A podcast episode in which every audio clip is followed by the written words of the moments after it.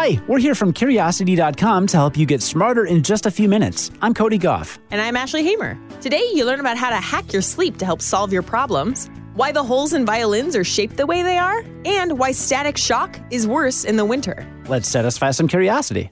Have you ever gone to sleep with a problem and woken up knowing the solution? There's a reason for the phrase, just sleep on it. It seems to work. Creatives and even scientists have sworn by this method, and there are credible stories about overnight inventions. And now there's some good science to back it up, along with a methodology you could even try yourself at home. For a new study published in Psychological Science, Northwestern University psychology researchers gave puzzles to 57 people, and they paired each one with a different sound. The sound would loop for two minutes while the participant tried to solve each puzzle and the puzzles just kept on coming until they failed to solve six of them. Then they were quizzed on which sound matched with which puzzle, and then they were given a sleep monitoring device and sent home. That night, the sleep monitoring device analyzed their sleep stages. When they drifted into slow wave sleep, the device played the sounds paired with some of the puzzles they couldn't solve. The goal was to activate their memories of those puzzles during their sleep. And get this when the participants got back to the lab first thing in the morning, they were able to solve more of the puzzles. 31.7% that corresponded to their sleep sounds versus only 20.5% of the others.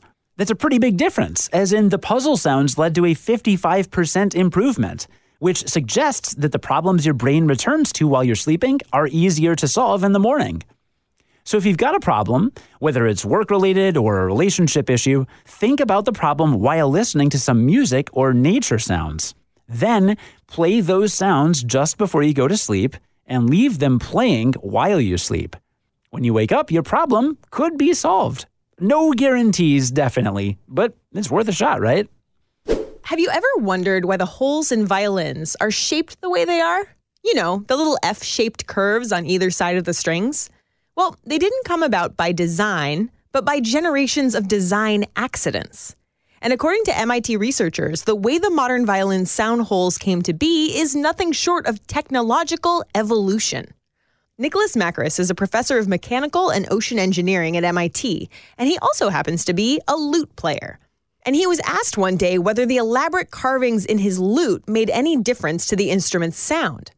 Makris modeled airflow through two different holes one round and the other elaborate like his lutes. And he found that air flowed fastest near the edges of each shape. And the faster the air moves, the more powerful the sound is. So, more edges, more powerful sound.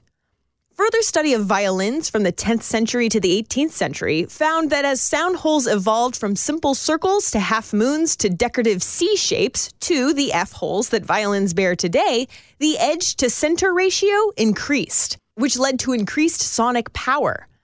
The sound amplified by the 18th century violin's F holes was roughly double that of the 10th century round holes.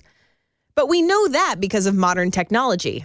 How did luthiers hit upon these shapes hundreds of years ago? The answer? They didn't.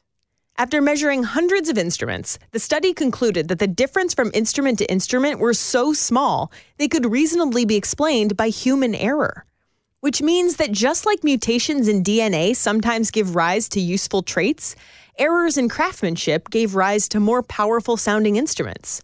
If a luthier made an instrument that sounded better than the others, they'd probably try to repeat what they did the next time around. These changes would be small from instrument to instrument, but over the centuries, it could turn a circle into a C shaped hole and a C shaped hole into an F shaped hole. And if you're wondering if F holes are so perfect, why have guitars mostly kept the single round hole? The answer to this is complex enough for its own segment. But in essence, guitars didn't have the evolutionary pressure to be powerful that violins did. I mean, this is something that I've wondered all the way through my music career cuz they're so pretty. Those those those F shapes, they're so pretty. And apparently they're there for a really good reason. Who knew?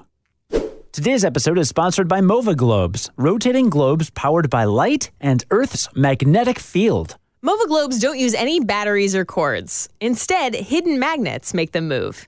And these globes weren't made by an evolutionary accident. They were made using a technology that's the first of its kind, which makes the globes turn on their own when they're exposed to ambient light.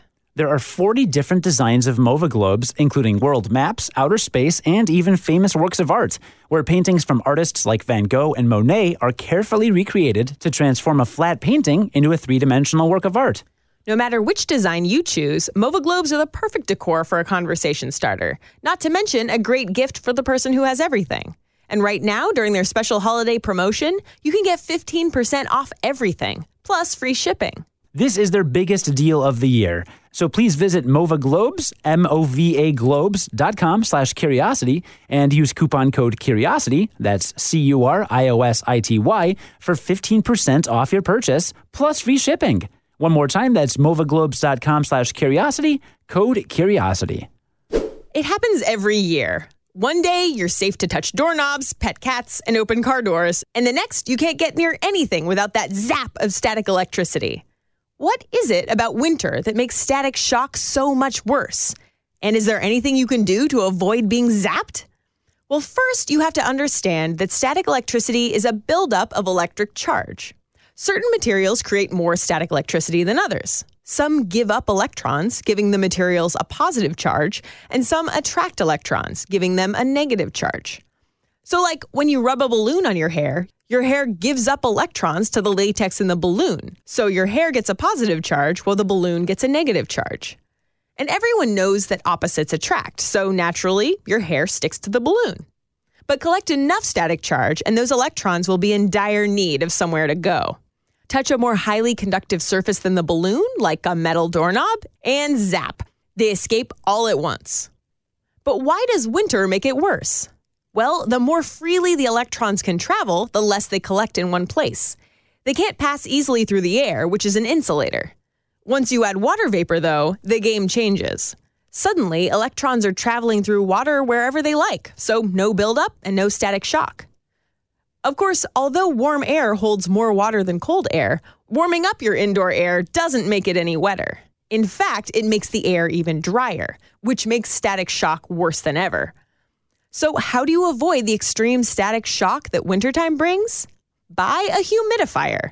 By pumping water vapor into your warm winter home, you can keep those electrons happy with a place to roam free again and stop them zapping you. So, did anything shock us about today's episode? Well, I love that they've finally confirmed that sleeping on it actually helps you solve a problem. And the idea that you can play a sound effect while you're thinking about a problem and then play that same sound effect while you're sleeping is an interesting hack that I may try. Interesting indeed. I also think it's cool that violin holes evolved over time by accident, but we all are better off for it, especially when we go see orchestras. Or good old fiddle in a bluegrass band. Yes. And we found out that static shock is worse in the winter because there's less water in the air. So electrons build up a lot more and I shock my cat when I touch her nose. Oh no. And she is so used to it by now that she jumps and then she's like, "All right, now now you can pet me." And then we're good. Mega yikes. Today's stories were written by Ashley Hamer and Kelsey Donk and edited by Ashley Hamer, who's the managing editor for Curiosity.com. Script writing was by Cody Gough and Sonia Hodgen. Curiosity Daily is produced and edited by Cody Gough. Join us again tomorrow to learn something new in just a few minutes. And until then, stay curious on the Westwood One Podcast Network.